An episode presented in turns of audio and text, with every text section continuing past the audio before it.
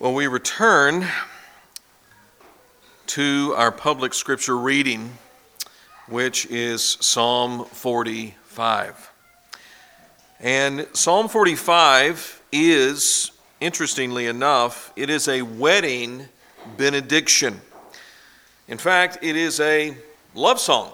I mean, that's exactly what it says in the title, that it is a love song. Yet, the marriage which is being celebrated here is unlike any earthly marriage because the subject is the Messiah and his bride. The Psalm 45 is, in truth, a messianic psalm. In verses 1 through 9, the greatness and grandeur of Christ is lauded in different ways as our King. And we'll consider four. First, there is his obvious appeal. His obvious appeal. You see this at the very beginning of verse 2. You are the most handsome of the sons of men. Grace is poured upon your lips. While in his incarnation, preceding glory, Isaiah tells us that Jesus had no beauty that we should desire him. Yet in the splendor of his exalted state, the Lord's beauty is incomparable. It is beyond anything that human nature, as human nature, could ever display. Furthermore, according to this text, by his words, there is grace that points to and promises the only redemption by which sinners can be justified before God. Second, there is his military success. His military success. Reading verses 3 through 5. Gird your sword on your thigh, O mighty one, in your splendor and majesty. In your majesty, ride out victoriously for the cause of truth and meekness and righteousness. Let your right hand teach you awesome deeds. Your arrows are sharp in the heart of the king's enemies. The peoples fall under you.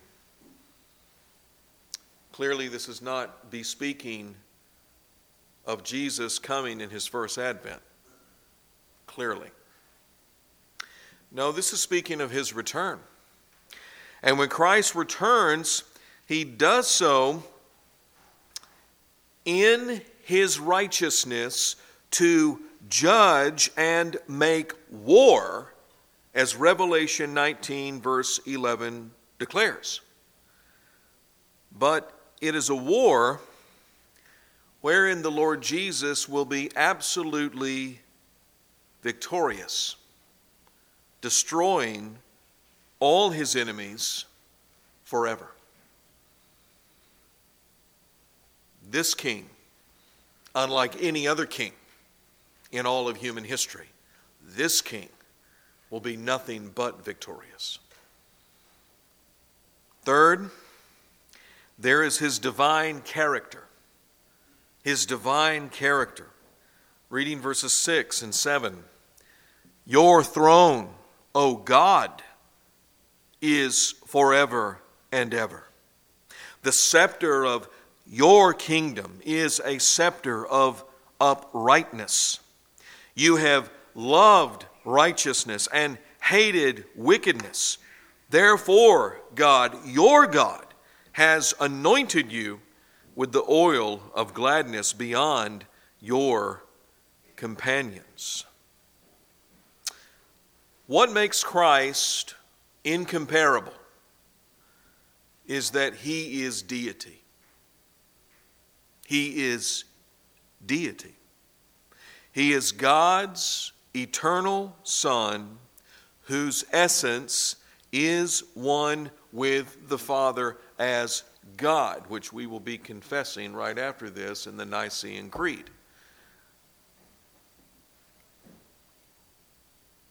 And due to his divine nature, the authority of his kingdom, which is his scepter. Okay, you read that? The scepter of your kingdom is a scepter of uprightness. The scepter is authority. The authority of his kingdom is uprightness, which is seen by the fact that he loves righteousness and hates wickedness. He loves righteousness and hates wickedness. Now, I'll pause here one moment under this particular point in the psalm to get you to be thinking about something because obviously all the focus here, all of the central focus here is all on God's eternal Son, Jesus Christ our Lord. Not about you, it's Him. We are boasting, we are bragging, all on Him. All on Him. But I do want you to think about this as an application to yourself as one of His followers. A tangible evidence that we really are authentic followers of the Lord Jesus Christ authentic followers of the King of all kings is that in us as his people, there will be, not that there should be, but there will be, a growing, progressive love for righteousness and hatred for wickedness. There will be that in your heart, in your soul, in your life, if you truly belong to Christ. Now, note that I said growing. Growing. Because our sanctification preceding glory is never perfected, right? It's always in a process. Always. It's in a process of growth, of maturing. But certainly, without question, as the scripture testifies, when we do read directly of our sanctification, there is going to be a growing love for righteousness and a growing hatred for wickedness. But here's one way to test yourself as to the measure of that growth in your own life. When it comes to when it comes to the growth of righteousness in wickedness in your life as a child of God, how much how much are you loving righteousness for the outworking of your own personal life, where, in other words, you want to be more holy, you want to be more righteous, you want to be more godly, you want to be this, you want this. And when it comes to your hatred of wickedness, how much are you hating more and more the wickedness in your own life? Your own personal sins. You see, this is where it gets convicting because it's so easy for us to point our finger at everybody else and their sins and their wickedness. It's so easy. That is so easy for us to do. to point our finger at everybody else and say, look how wicked they are and how sinful they are. But, my dear friend, that's not where you start. You start with yourself. You start with the wickedness, with the sinfulness that remains in you. How much of that do you see?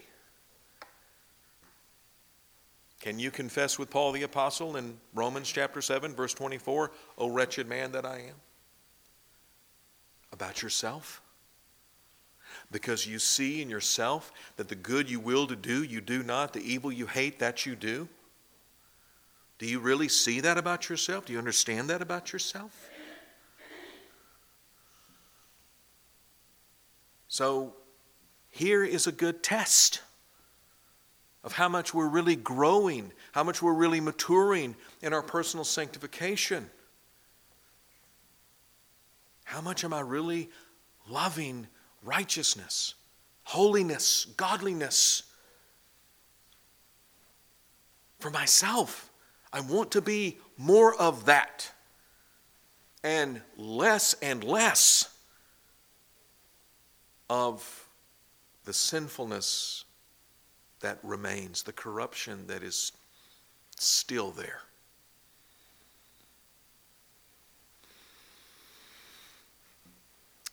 So that's for personal application.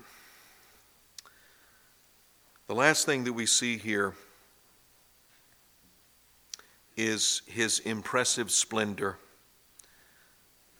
which is in verses 8 and 9. Your robes are all fragrant with myrrh and aloes and cassia. From ivory palaces, stringed instruments make you glad.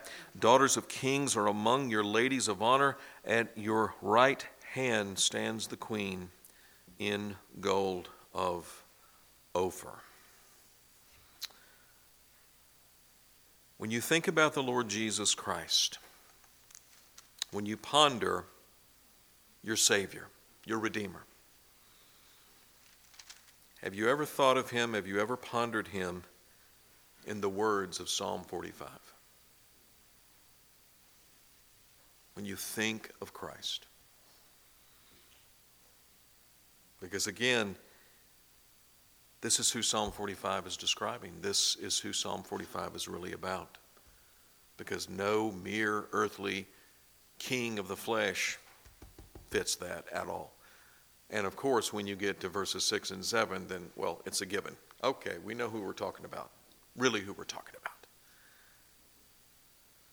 And I wonder, saying this at the very end, did you know that verses 6 and 7 of Psalm 45 is actually repeated in the New Testament? And do you know where in the New Testament it's repeated? It's repeated in the book of Hebrews in chapter 1. In chapter 1 of the book of Hebrews, remembering that the great theme of the entire book of Hebrews is that Jesus is better than. He's better than. Okay? And in the first chapter of Hebrews, well, he is better than the angels. He's better than the angels. Well, one of the arguments, one of the divine inspired cases made for this, you see in verses 8 and 9. But of the Son, he says, Your throne, O God, is forever and ever. The scepter of uprightness is the scepter of your kingdom. You have loved righteousness and hated wickedness. Therefore, God, your God, has anointed you with the oil of gladness be on your companions. That's even more definitive of who we're talking about in Psalm 45. The Lord, the Lord Jesus, the Christ of the Son of God, the Christ of the living God, who is God's eternal Son. Let's go to our Lord in prayer.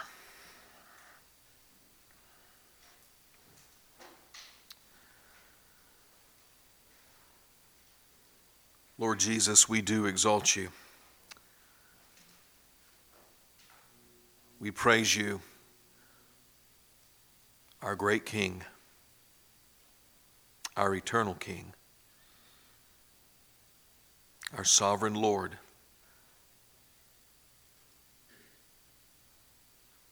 We thank you, Lord Jesus, for everything you accomplished, everything you achieved and pro- procured in our behalf 2,000 years ago. By your life, your death, your resurrection, and even with your ascension as you are seated at the right hand of the Father, interceding even now for us, your saints.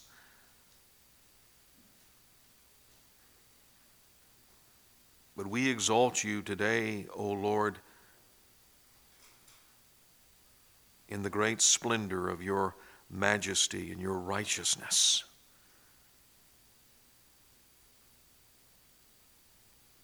Indeed, we do say with the psalmist in Psalm 45 that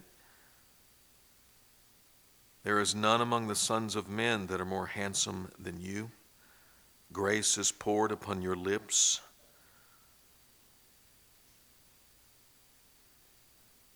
You are victorious in all that you do, in all that you will do for what is coming at your return. And how, with great anticipation, we look so forward to that, Lord Jesus. When you will vanquish your foes, when you will usher in the new heavens and the new earth, and when you will gather us all, your redeemed people, together as one to worship our great eternal God, Father, Son, and Spirit.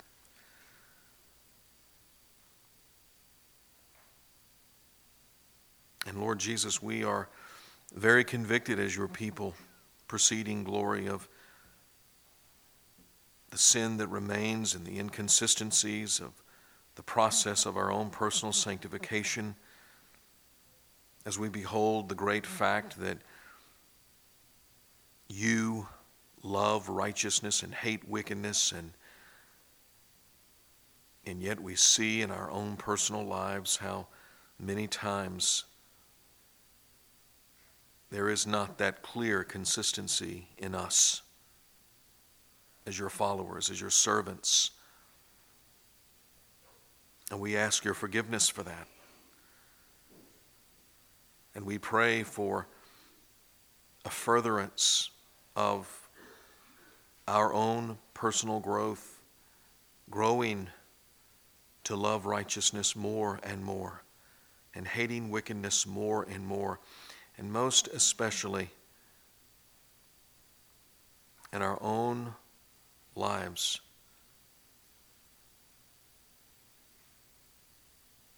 We plead with you, Lord, for greater growth by the working of the indwelling Spirit.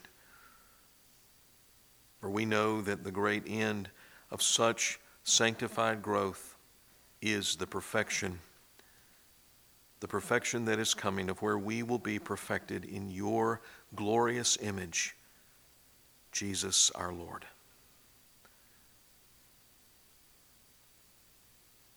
And we do anticipate that with a joy that is unspeakable and full of glory. In your name, for your honor, for your glory, these things we pray. Amen and amen.